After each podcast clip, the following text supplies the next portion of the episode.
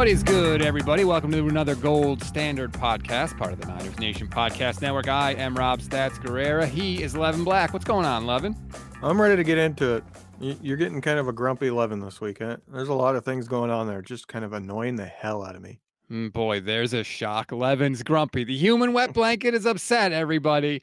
We'll get into all of that. But before we do, we always want to remind you, please rate, review, and follow the Niners Nation Podcast Network. We always say if you take the time to leave a review, we will take the time to read it.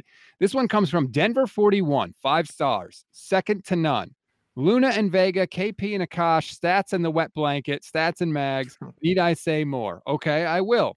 How about a daily bite-size update every weekday on the latest Niner news? You don't need to go anywhere else for 49er audio content. The Gold Standard even have Joe effing Staley as a regular guest for the past few weeks, which provides the absolute best insights from a former player that I've ever experienced as a lifelong Niner fan, Joe Staley. Subscribe to this podcast right now. No excuses. Keep up the good work, and don't get rid of Michelle on Fridays. I've won a fair amount of money listening to her betting advice. Denver 41, that is a thoughtful, thorough review, and we are grateful. One, first off, thank you. Two, what level of marketing are you in for SB Nation? Because that reads like a PR person. That's like true. Literally like lists off everything you could possibly list off on what we provide while also saying it's really good.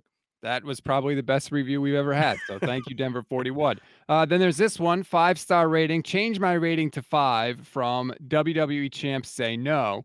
Really respect Rob stepping in for all the hosts to go over this season. Last week, I did a show every single day of the week. If people aren't aware, it's not easy to talk about how it ended in Jimmy's end. You want to move past it. He's been on every day for us. Thank you. P.S. Can't wait for Jimmy Garoppolo to be on the Steelers and Michelle to be on the other side of the Jimmy experience and Rob telling her it will be okay. Here's the thing. I won't tell her it will be okay because it won't be okay. You know what I can't wait for in regards to Jimmy, other than just moving on completely and having him traded? 10 years from now when he's retired and we get him back on this show and we play him back all your... your hit list, your highlights, and be like, what do you think of this one, Jimmy? Okay, what about this one? Yeah, that's great. And then right after we could play his interceptions, and I'll ask him about those too. But that's the thing, Levin. Like we thought going into this offseason, right, we'd have the Jimmy trade, and then that would be it, right? We'd be free and clear. We kind of knew the direction that things were going.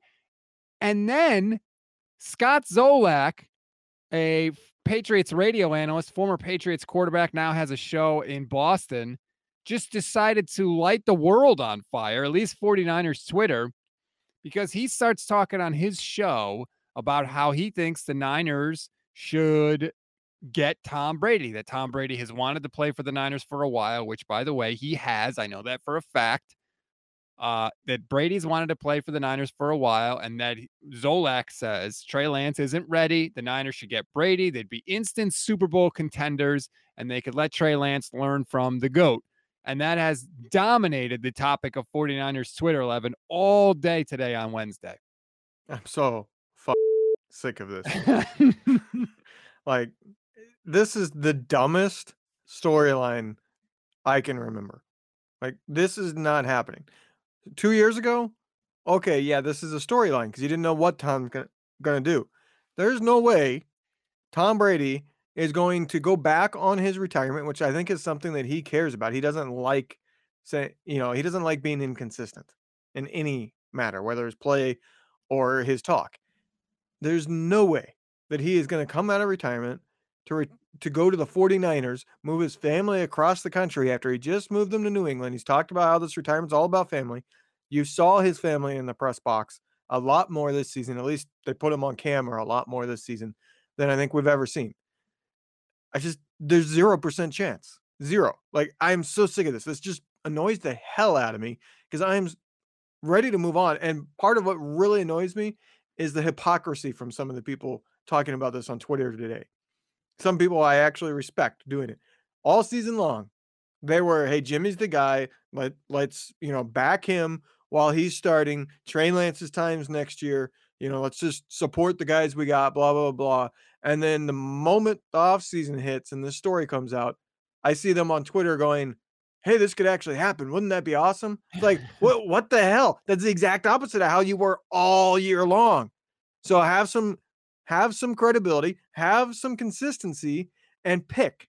Either go to the sensational crap news, fake news constantly every offseason, or support your guys. You can't have it both ways. I just can't. I'm so done with this. This is as clear as we've ever had the quarterback situation since 2019.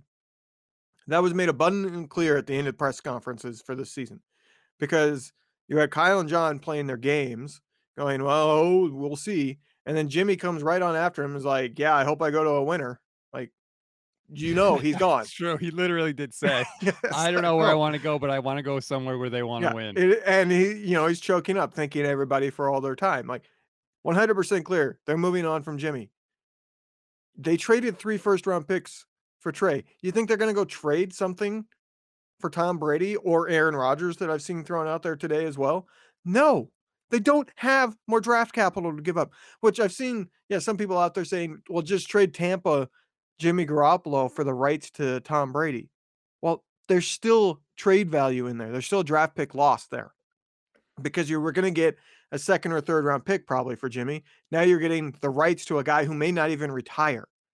They're not trading anything more for the quarterback position. They already made their move last year. I'm going to get into the factual kind of nuts and bolts of this. There's no facts when it comes to this. This is all sensational BS offseason started by a guy in New England. I just want to say I'm so tired. I'm so tired of the quarterback stuff.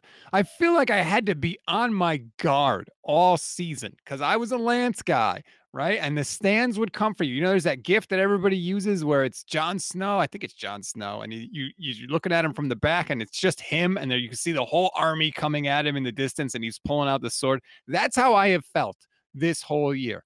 But just if we want to look at this, okay, first of all, the Buccaneers are going to wait until after June to make this roster move just for salary cap reasons. But if the Bucks place Tom Brady on the reserve retired list, they maintain his rights. So in order to get Tom Brady, you'd have to convince the Buccaneers to give him to you, which even if you could reach a deal and give up whatever capital you would give up, you still have to trade for him. The Buccaneers have to say, we're okay trading Tom Brady, who we have personally seen come into a team and win a Super Bowl in 1 year. We're okay trading him to another team in the NFC, who, by the way, was in the conference title game last year. So there's just that fact of it all. But even if they wanted to be nice and say, you know what, Tom, thanks for everything. We'll just cut you. And then you can be a free agent and you can sign with whoever you want. The whole reason the 49ers like the idea of going with a rookie quarterback is because they're cheap. Tom Brady, I don't think, is going to take a super cheap deal. He's not going to take a deal that's as cheap as Trey Lance is. I'll tell you that right now. So logically, there's that when they have to pay Deebo and Bosa. And by the way, and they're over the salary cap currently. So I just think that it's a cool idea for Zolak to say. And I think that people were like, well, he's the Patriots radio guy. He probably has a relationship with Tom. So there's something there. I think that he was throwing something against the wall, talking about Jimmy Garoppolo in a town where Jimmy Garoppolo's name still carries a lot of weight. I don't put much stock into this. You mentioned the Aaron Rodgers rumors, Levin. At least that came from a former NFL GM, a former executive of the year in Randy Mueller. Like, at least to me, that was more credible. He could still have sources in the league.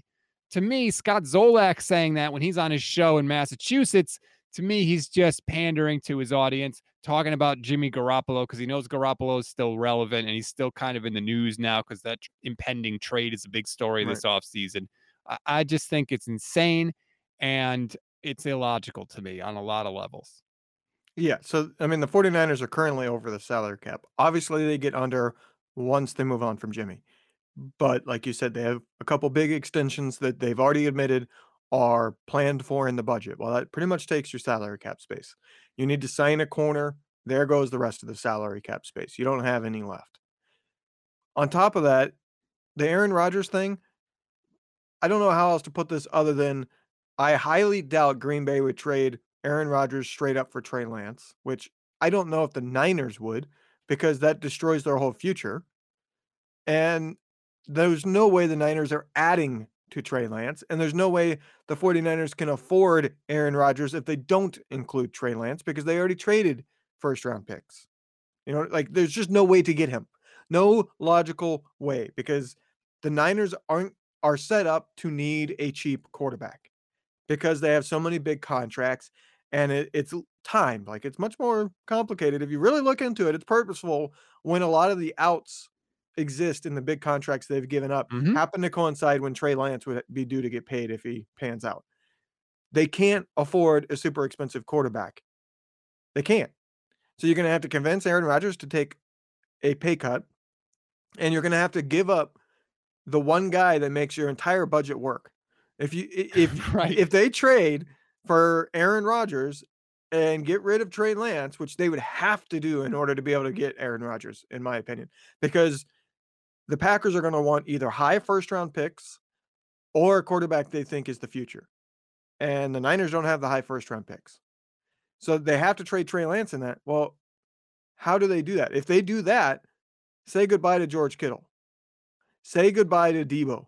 Like, those guys are not getting their big contracts. They're going to have to move on from Kittle as fast as they can, and move on probably from at least one more big contract as fast as they can because of Rodgers' cap hit. Like, it's illogical. It's stupid because it literally doesn't have a possibility of working out. There's no logical trade, and there's no way it works for the Niners' budget. It's a complete non-story.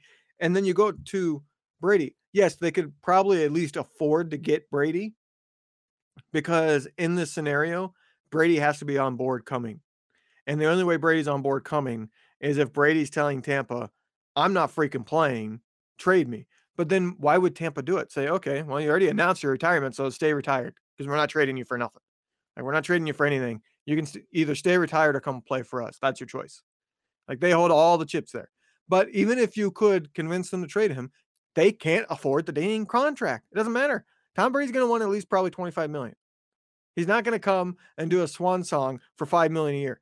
And on top of that, guess what? You probably burned the bridge, 49ers to Tom Brady, 2 years ago. That's what I don't think said. I don't think there's any doubt anymore. I think it's very, very, very likely that quote, "You're sticking with that guy," was about Jimmy Garoppolo. The whole thing is crazy to me. And I know that you are the logical one, the wet blanket, and I'm more the hot take emotional guy. But I will say there is something different, right? About when if you draft a guy and that guy develops and becomes, a franchise player, an elite player, and you go on to have championship success with that player. It's different than if you just bring in the guy, much like the Rams are doing right now with Matthew Stafford. Not to say I wouldn't welcome a Super Bowl that way, not to say that it's not great and exciting, and Rams fans shouldn't be over the moon if they win the game on Sunday. They should. But would you agree with me, Levin, that it's just different when it's your guy that you drafted and you developed? And yeah, I kind of want that for the 49ers. Sue me if I would like to see us draft a guy, develop him, and win with that guy. Like, it would be more special to me. Yeah, hiring a mercenary is never as satisfying, and that's what it is. No, I don't blame teams for doing it. You absolutely have to. But I can't, there's no spot here where I can go, well, I can only see the logic of going to that topic, because, like, okay, maybe those trades don't make sense, but I could see at least having the conversation if, say, all the reports were Trey Lance bombed and he's not the guy. But that's not what the reports are. The reports are he picked up the playbook a hell of a lot faster than anybody ever has. Kyle Shanahan said he had it down by the end of the preseason, and that's had no reason why he didn't start. The reports are that he was earning the job after 1 week of the training camp, but then he plateaued. Well, that tells you he has the high ceiling. He was literally beating out a guy that Kyle Shanahan did not want to bench. Then you hear, after he finally recovered from the injury to his finger that nobody knew about, he hit another level, that he kind of pushed through a wall. And towards the end of the year in practice, he was completely different. He was dominating. You heard that from media reports, and you heard that from Fred Warner saying he's unstoppable in practice now. Like, the reports are good. And what we saw wasn't, amazing, but it was good. I don't get it. Do you think that McVay being in another Super Bowl and potentially winning one, who we know Shanahan is a really good friend of Sean McVay, do you think Shanahan feels more pressure to win and win immediately because McVay is in Super Bowl #2 and possibly could win a championship this weekend? I don't think it changes anything for Kyle, but I think it eats away at him. Yeah.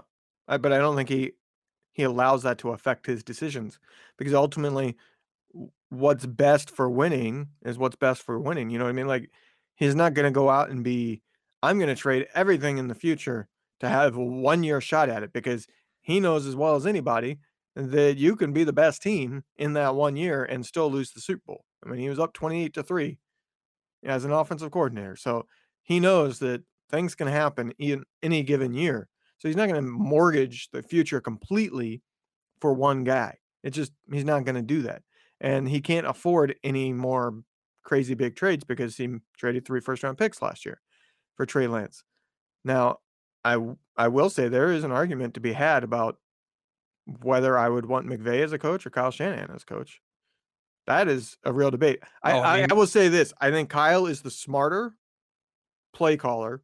He's the better X and O's guy, but McVay is better at delegating when it comes to the coaching. I think he delegates better, and they're more complete. It's not all on one guy. There's less disorganization with him. And we saw a lot of miscues this year, and I think it's because Kyle doesn't delegate well enough.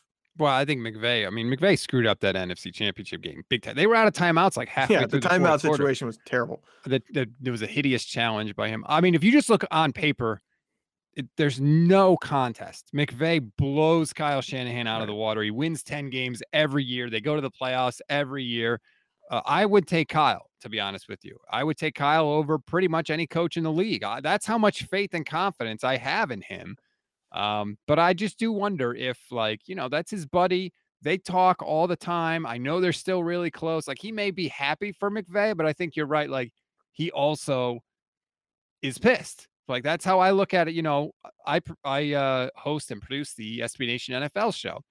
And part of that job involves me taking segments from that show and putting it on every team feed we have here at SB Nation. So I have access to every podcast number. I can tell you exactly how many downloads every single NFL community has gotten every day of the week. I got all the info. Every time I check and see that Niners Nation is not the biggest show, I get pissed. Even though our other shows are doing great. Bleeding Green Nation, the Eagles community is crushing it. Blogging the Boys, the Cowboys community, crushing it. Arrowhead Pride, the Chiefs, killing it. Every time Niners Nation's not #1, I get pissed off. That doesn't mean I want them to do badly. I'm just motivated that way. And I think Kyle's the same way when it comes to McVay. It's quite possible. I just don't see that creeping in. The only type of decisions that I don't think this would have much to do with McVay would be more so just, he knows how badly a single position can get hit by injuries. I could see him spending whatever it takes to keep Mostert from going to Miami, assuming that happened. Assuming Miami pursues him, you know, I could see him saying, you know what, I'm going to give him, you know, $5 million next year to keep him here. You know, something along those lines. I don't know what it would cost. Mostert's contract valuation is really, really interesting with Miami now, probably coming into the mix. Like, I don't think you spend more than $5 with his injury history, but I could see him getting a Tevin Coleman type deal. 2-year, $10 million was what Tevin Coleman got when he came to the 49ers. I could see Miami going there, but I could see Shanahan saying he's the best running back. He's better than Eli Mitchell. I have really cheap running backs outside of him, because you have Mitchell, you have Sermon. I could see him saying that we're going to spend this money for the running back room. Cause I do think that this front office, and I include Kyle in this scenario as front office person, has certain budgets for certain positions that they break it down saying we can spend this amount here, and they'll tinker with it a little bit and, you know, move a little bit, like, oh, okay, we had to spend a little bit more here, so we're going to take from here. But I do think they look at positions to a certain degree and say we have this amount of money we can spend, and the running back room is all cheap rookie contracts. They're not even highly, you know, Sermon's the highest drafted, and that's not very high. The contracts go way down really quickly in the NFL draft. So I do think they have some money to spend on running back, and I think they would like to spend it on Mostert. Well, you mentioned Miami. Mike McDaniel is obviously the head coach there. They hired John Embree, who's the former 49ers tight ends and assistant head coach. Miami just hired him to basically do both of those things there. I thought that was kind of a little bit of an FU move by Mike McDaniel. Like, okay, I'm scooping this guy right up. You don't want him. You made a mistake. We're taking him. Kittle was posting about that on his Instagram. He had a nice message for John Embree. I do think it's entirely possible that Mike McDaniel, if I were Mike McDaniel, I would spend the money on Raheem Mostert. Bring in a guy I know who can thrive in my system, who can help teach my system to the other players in that locker room. You know, there's no questions about how much he knows it or anything like that. You know, it's always good as a coach to bring in your guys, so to speak. You know, they're going to help smooth you over with the locker room and keep things cool from that perspective. If I'm Miami, their running back situation is a mess. I would absolutely pay up for Raheem Mostert. To me, he holds more value for Miami than he does for San Francisco. Yeah, absolutely. It just depends. I don't know how much Mike McDaniel gets say when it comes to contracts and who they pursue in roster construction. To me, the John Embree thing's kind of a non-story because it is what it is. I think the Niners would have liked to keep him. He refused to take a huge cut in pay with the loss of the associate head coach. Him moving on to Miami, I don't see that as an FU. I see that as somebody that's familiar with Mike McDaniel. And when you're a rookie head coach, you want people who know you and can help you. And Embree is somebody that knows exactly what McDaniel is like. He can help establish a culture. He can, you know, you're going to be on the same page right away with him because you worked together for the last, 4 or 5 years. So I don't see that as an FU. I see that as something that could even have been prearranged, that Mike McDaniel had a pretty good idea he was getting the job. And once Embree said, I'm not taking the 60% pay cut, the Niners said, okay. And Mike McDaniel said, hey, if you let Embree go, I'm going to hire him in Miami. And the Niners said, well, we need to move on anyways, because it's kind of like, not a good situation. Like, I just don't, I don't know why exactly you phrased it that way. I don't know if you truly meant to say an F you. No, I think it's kind of like an acknowledge, like you're making a mistake. That's the student telling the teacher he made him, you shouldn't have let this guy go. It's a different situation. It's just like Mostert. Embree is more valuable to Mike McDaniel than he is to Kyle Shanahan at this point, because Mike McDaniel needs to establish his culture. He needs coaches that he knows is going to have the same message. Every coach he hires is going to fit that mold. He's only going to hire people he knows. What other tight end coach out there does he have a relationship as close as Embree? None. Well, like that is the ideal guy for him to bring in. Well, what about his offensive coordinator? What about his running backs? Like every coach he hires is going to be somebody he has a relationship with. Yeah, and that makes Embree the ideal tight end coach for him. He was not the ideal tight end coach for the 49ers anymore. I do think it's interesting that I think they had an idea that he was going to go with McDaniel, because otherwise, why would they approach him and be like, you're not going to be the assistant head coach anymore? You know, like, did he do such a horrible job as the assistant head coach? They were just going to strip him of the title. So I'm wondering if maybe they were like, you know what? McDaniel's definitely leaving. We want to bring in Anthony Lynn. We can bring in Lynn as the assistant head coach. In addition, you know, I'm sure he's going to pick up a lot of duties in designing that running game. So maybe that whole thing, that's how that whole situation unfolded. Regardless, congratulations, John Embree. You're now in Miami. Good job coaching only in warm weather. Way to go. Let's take a break, Levin. When we come back, I did an interview with Vernon Davis earlier on Wednesday, and I asked him, you know, you wore 85. There's a tight end on the Niners now that wears number 85. Like, who should be the all-time 49ers tight end wearing 85? We'll get into that and more with Vernon Davis when we come back. Joining us now, a man familiar to many 49ers fans. It's hard to get all your titles in, Vernon. Vernon Davis joining us. We've got actor, Super Bowl champion, artist, entrepreneur. Like, do I have them all in there? Yeah, sounds about right. What would you add if you said I left one thing off? Gosh, I would say father. You forgot to say I was a father. That's my bad. I'm a father of two myself. That's a terrible job by me. So there's a lot I want to talk to you about. I want to talk to you about the Super Bowl, your experience playing in the Super Bowl. But like a lot of people, you are here on behalf of a product or a cause that you are working with. And this is fascinating to me because you're here with us with the Q Collar. And you got to explain this to me. It's a collar that you can wear if you play football that will help protect your brain Yes, it does protect your brain. A lot of guys, people get it confused because they think it's supposed to prevent concussions, but it's about those repetitive hits. And that's what's so unique about Q Collar, that they've come up with this idea and turned it into something that could eventually, will eventually save so many people after it's all said and done. And that's what every startup is about. It's about inventing something that can make a huge impact on the world and change the world, the way, in the way we look at things. You have worn this collar, I assume. Did you notice a difference? Like, tell us a little more about your experience with it. Yeah, I've really, I felt safe. I feel like I'm protected when I wear that collar. It's like anything else that's supposed to be out there for, especially when it comes to these, I like to compare it to, what can I compare it to? Like we wear this helmet. We wear helmets because it's supposed to protect us to a certain extent, right? We don't know, right? But we have faith and we believe because they designed it for our good. Q Collar designed this collar for our good. They designed it for us so that it protects us and keep us safe from hurt, harm, or danger. So it's one of those inventions that you must believe in it because it's there for a reason. You know, like I said, most people invent things so that they can make a huge impact in the world, and I don't think the company would waste their time if they didn't think it was going to work. So I'm backing them 100%. And when I was, like I said, when I was wearing it, it really made a huge difference in my game, the way I felt from a safety standpoint. And I feel like it really protected me throughout the games that I played. I think the point you make is a good one, that it's not just the concussions that you need to worry about. It's all the other hits that you take that maybe don't reach concussion level, but after years and years and repeated hits, they do have an impact. So I think that's something that you have to be concerned about as well. So I like the fact that the Q Collar is addressing that. When I think to your career, the two biggest hits that I can remember you taking are one against Cam Chancellor of the Seahawks, which the guy was a human freight train. So that's understandable.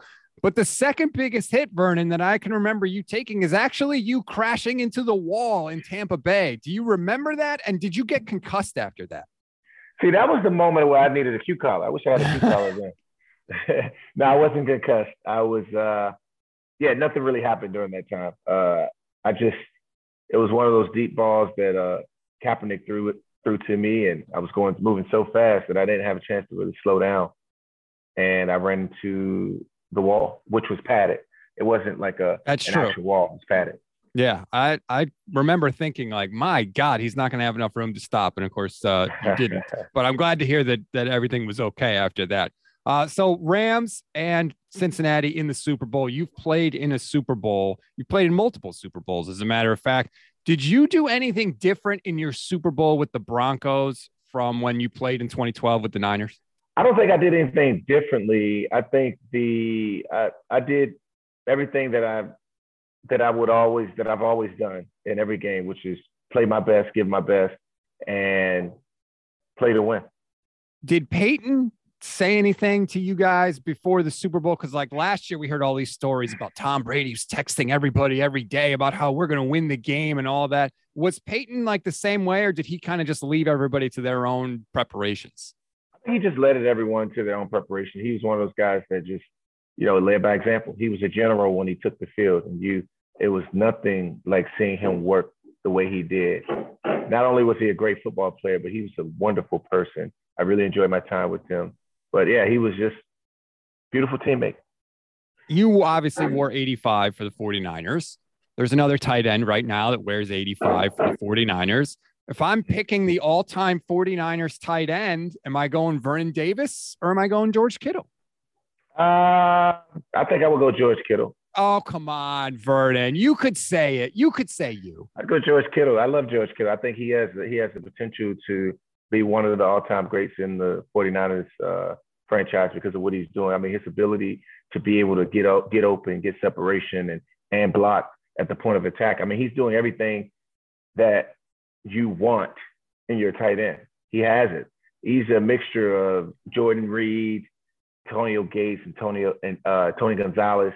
He can do it all, man. He's just so exciting to work, just to see him really get out there and have fun with his craft. I enjoy it each and every week. Obviously, after football, like I said when we started, you've done a ton of things. You have filled a variety of different roles. I want to know about Vernon Davis, the actor, because I cannot act in any way, shape, form, or fashion. I'm not good at a lot of things, definitely not good at acting. What is the most difficult thing about acting that you didn't realize until you started doing it? I think the most difficult thing about acting is just being able to really break down the script in a way where you fully understand it, right? Your intent, just your understanding of that script, where I'm coming from, where I'm going, and giving that dialogue life. Because the dialogue doesn't really mean anything until you put the intent behind it, right? It's somebody else's words, and now you have to really figure out how can you go in and use those words and make those words your own. You understand what I'm saying? Right. So that's the biggest thing when it comes to scripts.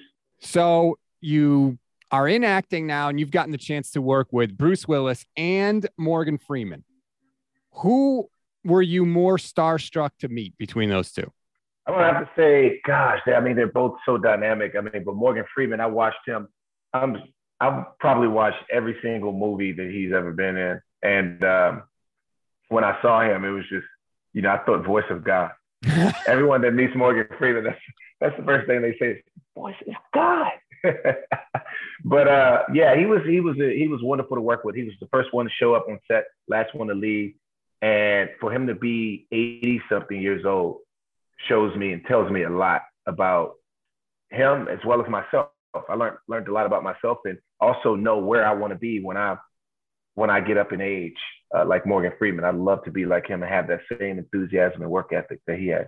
Well, Vernon, we thank you very much for the time. Again, Vernon Davis is here on behalf of the Q Collar. You can go to qcollar.com to learn more information. I think you're doing a really good thing that's going to help a lot of players, Vernon, and I appreciate the time. Thank you so much. Thanks for having me. Thanks again to Vernon Davis for a little time there. We hope you enjoyed that. All right, Levin, a couple other things we want to get to today. Deebo Samuel's been making the rounds everywhere. He's going to make the rounds with Niners Nation tomorrow with Kyle Posey. Looking forward to that. But John Lynch has talked about it. Everybody's talking about it. The Deebo Samuel contract. David Lombardi, my nemesis, had a tweet about wide receiver contracts and the top contracts in the league. And I got to tell you, I don't want Deebo. I wouldn't pay Deebo anywhere near the money that these guys are making. DeAndre Hopkins is at $27.3 million. Julio Jones, $22. Keenan Allen, $20. Amari Cooper, $20. Michael Thomas, $19.3. I think 20 is my limit. I wouldn't want to go any higher than that. Where are you on the Deebo deal? It's an interesting question because, I responded to that Lombardi tweet saying that I think it's a very weird situation with Deebo that I don't know how to approach because on one hand, if a guy is, hey, I want to be the highest paid ever, or, I'm guessing where Deebo will come in because that Hopkins deal is like an outlier. It's a weird, way overpaid deal. It's $4.3 million more per year than the next closest in history. Like that's really weird. I think he's going to come in and say, I want to beat Julio Jones, which that deal is actually old at this point. And to me, if you're going to give a guy a higher average annual value, then you want less guarantees. And at the same time, in order to get him less overall money, a lower average per year, you give him more guarantees. Neither one of those are attractive because on one hand, you don't want to give Deebo a ton of guarantees because he's already showing signs of injuries. He's already had some injuries and he plays an extremely physical style. He's somebody that 3-4 years from now, you're probably going to just keep your fingers crossed that he stays healthy. On top of that, you can't give him a huge amount per year because of the way the budget is right now for the 49ers. Like I said, they're over the cap. So you're kind of stuck in this no man land where you're just hoping Deebo doesn't come in saying, I want $23-24 million per year. And if he sticks on that, you're kind of going to be stuck in a, well, good for you, but you're not getting it. And this could become a standstill. These things always have the potential to get ugly. And the number one way you sour a relationship with a player is by screwing it up at contract time, trying to be a super tough negotiator, offering them a deal that they think is an insult. And then things, kind of can spiral from there.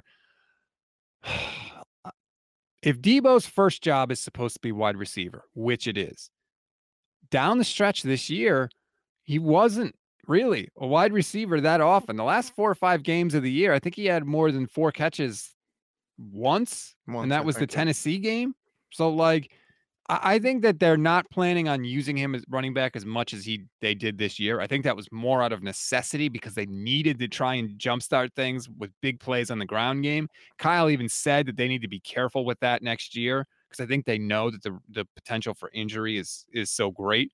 But yeah, I would not go crazy with a huge, massive deal for him. You still have the franchise tag that you can use if you want. And I know that pisses guys off, but I would much rather them keep paying Deebo what they're paying him, use the franchise tag for 2 more years and then have him leave than I would be to sign him to like the DeAndre Hopkins deal or even the Julio Jones deal. I kind of cringe a little. Yeah, see, and this is how I would fall if I was an executive, which, obviously I never will be, but I would have a really, really hard time paying just about any player the huge record-breaking contract. Now, certain positions, yeah, quarterback, you're going to do it. If you get a true generational talent, and I emphasize that because a lot of people like to throw that around, but I'm talking about somebody that's truly like, you can see at year 2, year 3, he's a freaking Hall of Famer. Somebody like Nick Bosa. You pay those guys. I don't quite put Deebo in that category. He is a phenomenal player. I think he'll make a lot of Pro Bowls. I think he can make a couple All-Pros, one of which he already did this year. I would not say he's an otherworldly talent in terms of wide receiver. To me, once that physicality kind of drops because he starts to age, he's going to go downhill quicker. Whereas somebody that has ridiculous route running, they sustain a lot better because that route running doesn't go away. They're already getting by normally by not being athletic freaks. To me, somebody like Deebo, he's 26. Next year's 27. The year after that is 28. And the year after that's 29. Can you confirm? Yes. I know how to count. Sesame Street, Elmo, he taught me a lot of things. But you could keep him next year on the cheap contract. You then franchise him. The franchise tag for this next season, which obviously it would be the following year that you're actually franchising him, is 18.5. Well below those numbers we were just talking about with Julio Jones and the others. You can then franchise him a second time, second franchise at 120% of the first one. So you're looking at probably the franchise being around 19 million the first year you do it. And then 120% of that, you're looking at 22.8 million. That is right around what you're expecting at what he wants per year. So you get 3 years of him. He's in his upper 20s. That's when he's going to start to decline. Those are the years that you're going to want to get out of probably anyways. Those are the years where the contract's no longer worth it. Normally these big contracts, you're overpaying for the early year, or you're paying for the early years and just hoping they're not so bad by the end of the contract to where it destroys your ability to have a competitive team. To me, I wouldn't pay him. Now, yeah, I think they're going to have to, but I wouldn't pay him. I wouldn't either. And I hate to say that because it makes me sound like such a miser. And like I want Deebo to get paid by somebody as much as he absolutely can get paid. I don't know. I do worry about how he's going to age. I do think he could end up looking kind of similar to how Anquan Boldin looked later in his career. Deebo can make contested catches, and that doesn't diminish with age. So he's going to have some value for sure. But you talk about giving this top of the market deal. Part of the reason you give that to a quarterback is because they are inelastic. They are not affected as much by the people around them. They can elevate lesser talent around them. It's the nature of the position. They have the ball in their hands every single play. Deebo Samuel, let's say Trey Lance stinks, right? Let's say Trey starts next year and he's awful. Deebo's numbers are going to go in the tank. Deebo's not going to be able to do anything because he won't have a quarterback that can get him the ball. And you still have to pay him all that money, top of the market money. So even if he stays healthy, through no fault of his own, he could end up not being as valuable to you because he can't get himself the ball. So that's always my worry when we're talking about paying these big contracts to a Kittle, to any skill player really. that's a possibility. And we don't know what Trey Lance is going to be. We think we have a good idea, but we don't actually know until he gets out there. So that's my kind of core philosophy when it comes to that. Okay. So it's interesting you mentioned Anquan Boldin. Anquan Boldin, he's one of my favorite receivers of all time. He's probably my favorite I know he played for the Niners for 3 years, but favorite non-49er receiver, if I can say that. You know, he made one Pro Bowl after his first 4 years. He had no 1,200-yard receiving seasons after his first 4 years.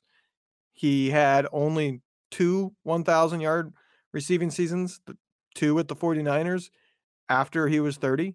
Like, he is an example of production that while he remained really good, and he's probably going to be a Hall of Famer, you don't exactly want to be the one that's paying him top dollar for the production he had. He remained productive, but he didn't remain dominant.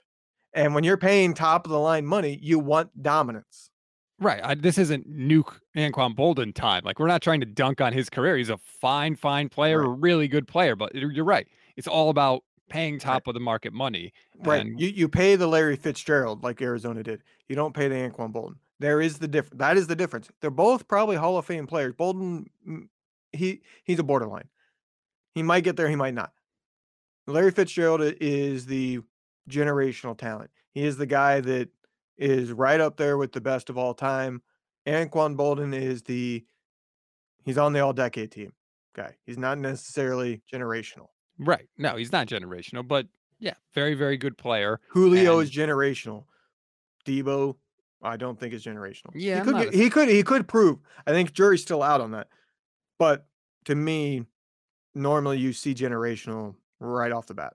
I'm not as high on Julio Jones as you are. Guy doesn't score touchdowns. You can't be. You gotta score touchdowns to me. I'm sorry. Like, people always like to dunk on me for that. Like, how many touchdowns did Atlanta score because of Julio Jones? A lot. Just because he wasn't the one that punched it in doesn't mean he wasn't an absolutely dominant receiver. I mean, he's literally one of the most consistent in terms of yards receivers of all time. Might be the most consistent. He's consistently injured, I'll tell you that. And he consistently doesn't get now in his 30s, but he had like 6 straight years of 1,400 yards. That's insane. Yeah, and that's he has one double-digit touchdown year. One. That's God, you sound like a fantasy footballer right now. He doesn't score a touchdown, so he's worthless. How many? I didn't say he's worthless. I said he's not generational. He had one touchdown last year. He had 3 the year before that. He had 6 the year before that. You got to score, man. If you're going to be a generational guy, you got to score. Yards are cheap. Don't give me yards. Yards have never been cheaper in the NFL for offensive guys, okay? Antonio Brown, way better career than Julio Jones. Way better. I would take Antonio Brown's career over Julio Jones' career 1,000 times out of 1,000.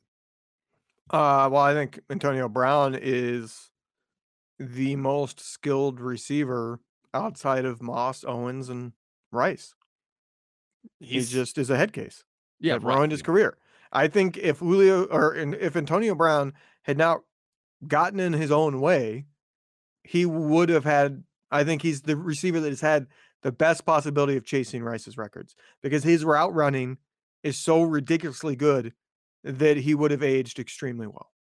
God, his career is insane. 1,500 yards, 8 touchdowns. 1,700 yards, 13 touchdowns. 1,800 yards, 10 touchdowns. 1,300 yards, 12 touchdowns. 1,500 yards, 9 touchdowns. 1,300 yards, 15 touchdowns. All in a row like that. That is a stretch that is insanely good. Yeah, like I said, I think he is the guy that I think would have made a run at Rice's records, but then he decided to, I don't know how you want to put it. I don't know if he decided, but it went off the rails. Yeah. He decided to be as insane as his statistics were that way. So I don't know. We kind of got off on a tangent there, but nonetheless, it's off season. It's okay. So coming up this week, again, I mentioned it tomorrow. It's a big day for Niners Nation. We are going to have a ton of interviews for you. Deion Sanders, Deebo Samuel, George Kittle, and Trey Lance, Levin. And I'm super excited to talk to Trey Lance, because last time I talked to him was the Tuesday before the draft. So he wasn't officially a 49er. So this will be my first time talking to him as a 49er. And the thing I want to ask him, and he doesn't seem like he's going to give like a super good answer, but I'm still going to ask because you never assume you know what somebody's going to say. I want to know if it pisses him off that everybody's like, he's not ready. He's played 10 quarters as a professional quarterback. He didn't play at all because of COVID his last year in college, or one game, excuse me. Like, and people are sitting here like they know what Trey Lance is already. That would piss me off if I were him, and I'm going to ask him that. You know what I would ask him? You're going to hate this. I want to know if he's found a good ranch dressing in San Francisco, because I have a North Dakota wife from North Dakota. You should hear her rants when she goes to a restaurant and they bring out some garbage ranch. She hates it. And when she finds like a good, real, like, I'm not talking about Hidden Valley. I'm talking about normally homemade. When she finds one, that's like, she's found two places, and it's like, those are her two restaurants just because of the ranch. That's, you know what? I respect that. I respect that. You know what you like and you stick with it. I'm going to show my ignorance here. Like, when you say ranch dressing to me, I think Hidden Valley, like that is ranch. There's only one kind of ranch. It's Hidden Valley. Are there other ranches out there that I need to try? Not manufactured. So in North Dakota, like a lot of places make their own ranch. I don't even know what's in ranch. I don't either. And I don't want to know. So here's what we need to do. I need your wife to come up with a list, 3 or 5 ranches. Like, if Hidden Valley's not it, give me some ranch guidance. So your wife has to come up with that list, and we will tweet out the list of like ranch, real ranch stuff that we need to get on here. We got to help people. It's going to be restaurants nobody knows. Like, I'm literally saying there's no store-bought ranch that is really, really good to her. Does she make her own ranch? Occasionally, but normally it's too much trouble. Ranch has like quite a few things in it. I want a ranch recipe. She got to give us something. Some ranch suggestion is what I'm saying here. That's it now. You've signed her up. You've conscripted her. Sure. I'm sure she'll be super excited. She should be. I am going to ask Trey Lance about ranch, if he still puts ranch on pizza like he said he does. And I want to ask him a couple other like food questions about San Francisco, because I'm trying not to give him the same. Like, he's answered questions about Jimmy Garoppolo all year long. He said what he thinks of Jimmy. He said Jimmy's a really good guy. You know, like, I don't want to make him answer that again, especially because he's going to be doing ask interviews. Him how he's going to feel if they bring in a Tom Brady. Right. Like, well, that's all going to be part of it. Right. And I'm sure, you know, he's smart enough to know that if he says anything other than like, oh, it'd be great to sit and learn under Tom Brady, people are going to be like, what? Like, what if imagine if he said, I want to start. I waited my year. It's my time now. People right. That would make headlines, and the team would be aware of it and have to factor in that they might piss off their future by. Right. And if I was in his shoes, I would be freaking irate. Right. If a team did that to me. Like, I played the good soldier all year. You know, yeah. I said, you're going to bring in a mercenary that hasn't even been on this team, hasn't been in this locker room, because you're saying I'm not good enough. Like, I would have a hard time if Tom Brady was brought in and I was in his situation. I have a really hard time not going public with a trade demand. Like, screw you guys. I'm not sitting here and wasting another year of my career. My career's short enough as it is. The hard thing is, like, it is Tom Brady. Like, it's one thing to get to when they bring in somebody to replace you. Like, I could see Jimmy being like, damn, you're drafting this guy to replace me. I get why Jimmy would be bothered by that. But when the guy they're bringing in is literally the best guy to ever do it, that is a little different. I do have to say that. Yeah, but if you're in that locker room, you got to be thinking, these pricks wouldn't bring in Tom Brady to replace Jimmy Garoppolo, and now they're bringing in Tom Brady to replace me when he's 2 years older? Come on. Yeah, although you think the people in that locker room don't know who Tom Brady was talking about? I'm sure they do. Yeah. I mean, I just thought we were done. I thought we were done with all this, man. I am done. This is the reaction you're going to get every time. Well, maybe they could go for this quarterback is brought up. It's going to be an F you, shut up, I'm done with it. Right. Like, I want to see Lance. Like, imagine opening a present on Christmas morning and then not being allowed to play with it for a year. Like, no, I don't want to just stare at this thing in the package all year long. I was going to say, imagine opening the present, peeking in the box, and then them saying, leave it in the box. Right. You don't even get to take it out of the box. Like, you got to leave it in the box. It's it's so frustrating. But hopefully, like, I wish Brady would just come right out and be like, no, I'm done. The fact, see, that's the other part of this. The reason this has picked up legs is because Brady left the door wide open for a comeback, which is like, see, he likes it. He likes that we're still talking about that. He didn't use the word retirement in his retirement announcement. If you noticed in his statement, he never said the word retire. He said, I'm not going to make the competitive commitment anymore. And then he leaves the door wide open on these podcasts by saying, well, 6 months from now, you know, maybe I'll feel differently. Maybe I'll come back. He likes, I think he likes to have the option. He likes to be courted. Well, I mean, I think that's one of the smaller, obviously, but one of the defining traits of that generation of quarterback. Look at the generation before them. You didn't see Joe Montana, like, he hated the spotlight. Go away. Leave me alone. You know what I mean? And then you got to this like 90s, 2000s quarterbacks. You see Peyton Manning. He's still in front of the camera as much as he can get in front of the camera. They want the spotlight and they don't like it going away. They're very much like actors in that way. I think we've morphed with all the social media, all the 24/7 news cycle out there. Sports figures have kind of morphed into this, I want to keep the spotlight as long as I possibly can, like actors do. Yeah, but here's the thing. The spotlight's going to be on Tom Brady, whatever he does, right? Look at Joe Montana. Anytime he does an interview, it's, whoa, Joe Montana did an interview. Yeah, he won't come on Niners Nation, though. I'm still working on it. Anyway, that's just me being bitter. Again, rate, review, follow the Niners Nation Podcast Network. You don't want to miss those interviews. Subscribe now. They'll come right to your phone. You won't even have to think about it. Please, please, please do. It's the perfect time. And like I keep saying, yes, it's the off season, but we are not going anywhere. I think we've proven that now this week with the guests that you are seeing. We're not closing up shop. So subscribe. I promise you, we will make it worth your while for the entire offseason. It's going to be crazy, Levin. I mean, a couple of weeks, the combine starts in March 1st. We've got that. March 15th is free agency. So, like, it is not time to, you know, go into hibernation mode. You know, I'm going to say what everybody out there listening is thinking. Yes, I know. Sometimes we wish Rob would go away. Oh, shut up. But it's okay. I'm here to balance him. You can stay all offseason long. We'll be here. I'll still be, you know, keeping him in check. Making him, you know, I know it's a lot listening to him as much as he likes to put himself out there on this network. I got a whole week of myself on the network. I did. It wasn't even by design. Javi was going to the Senior Bowl, so he couldn't do it. Sure. It was Kyle Posey's birthday, so he couldn't do it. I did the show with you, and then I did the show with Michelle, which, by the way, I'm dreading tomorrow's show with Michelle because I lost our bet. Do you know about this? You told me, and I'm now drawing a blank. I know you told me about the bet, and I'm drawing a blank now. We both predicted the 49ers record this year, and we were both correct at 10-7. But she actually nailed. We went game by game with win-loss predictions, and she was one game better than me. So now I have to eat a cup of mayonnaise on the show tomorrow. Oof. And just thinking about it. So that's going to be a video one. Yeah, I'm gonna maybe throw up a little bit. Not gonna I might have to create some memes out of that one. I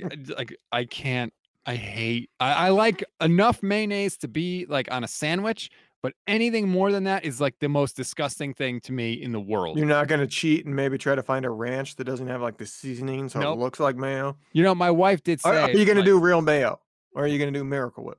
No, Hellman's. Gotta do Hellman's. That's the only mayonnaise I've ever eaten. My wife was like, you know, you could fake it and nobody would know. And I can't do it. I can't fake it. Like, I think everybody will admit, you may hate me, but you get authenticity. It is 100% real here. There is nothing fake with me, and I won't do that to you, even though it's going to pain me and I might vomit on the air. I'm not going to make the joke that I thought it's inappropriate. I'm just saying, like, your wife's talking about faking it like it's no big deal. So. Oh, good thing you didn't make the joke then. Thank you for your restraint, Levin. Hey, I got to have an out here, you know? I got to keep my options open. I didn't make the joke. What are you talking about? No, yeah. I just made it abundantly clear what I was saying, but I didn't make the joke.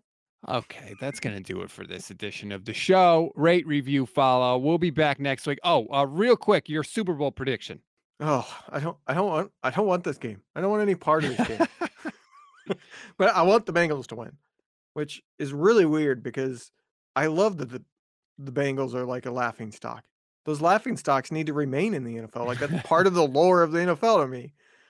But I want no part of McVay and the Rams getting to be, ooh, we're Super Bowl champs. It'll be like the Seahawks. They will get 10 years worth of holding that Super Bowl over the 49er fans' heads unless the 49ers win one themselves. Yeah, there's nothing on this planet that could get me to root for the Rams. Even if they didn't beat the 49ers in the NFC Championship game, I still wouldn't root for an NFC West. Can you imagine team. That Cabo story will probably go on a freaking plaque in the Hall of Fame. Oh God! They won the Super Bowl because they were staying in the same hotel and Kyle Shanahan was down the road because they tampered in the offseason illegally. Oh, let's go, Joe Burrow. I think I'll take Cincinnati. 27-24. See, I did a bet on 27-20 Bengals. Okay. Did the squares? No, it was like 250 to 1 odds on a betting site. I don't know if I'm allowed to say because I don't know if we have partners or whatever. But yeah, the betting site I bet with, I did like a $5 bet on 250 to 1 odds. 27-20 Bengals. There you go. All right. Well, hopefully we're right. Hopefully the Rams lose. Hopefully McVay gacks it up and then it messes with his head for the rest of his career. Can you imagine if he messes up the timeouts and it costs them? I could easily imagine that. In fact, I'm pretty sure he's going to mess up the timeouts in one of the halves on Sunday. Can I just say, like, side note, every single one of those Kyle Shanahan people that came out of his tree are terrible with the game management decisions. Yep. What is Matt LaFleur known for? Not going for it on fourth down. Exactly. Yeah, you're right. And they're all super conservative. They're all bad with game management, and they don't favor analytics as much as they should. McDaniel's already getting heat. They say they do. They all say they're analytic people. Right. McDaniel's already getting heat in Miami for what he said about analytics too. Yeah. So it's okay. Well, take the defining trait. Yeah. You take the good with the bad, I guess. Anyway, enjoy the Super Bowl, everybody. Like I said, we'll talk to you next week. And make sure you check out the big interviews. Kittle, Dion, Lance, Deebo. All that good stuff. Niners Nation. Have a good one.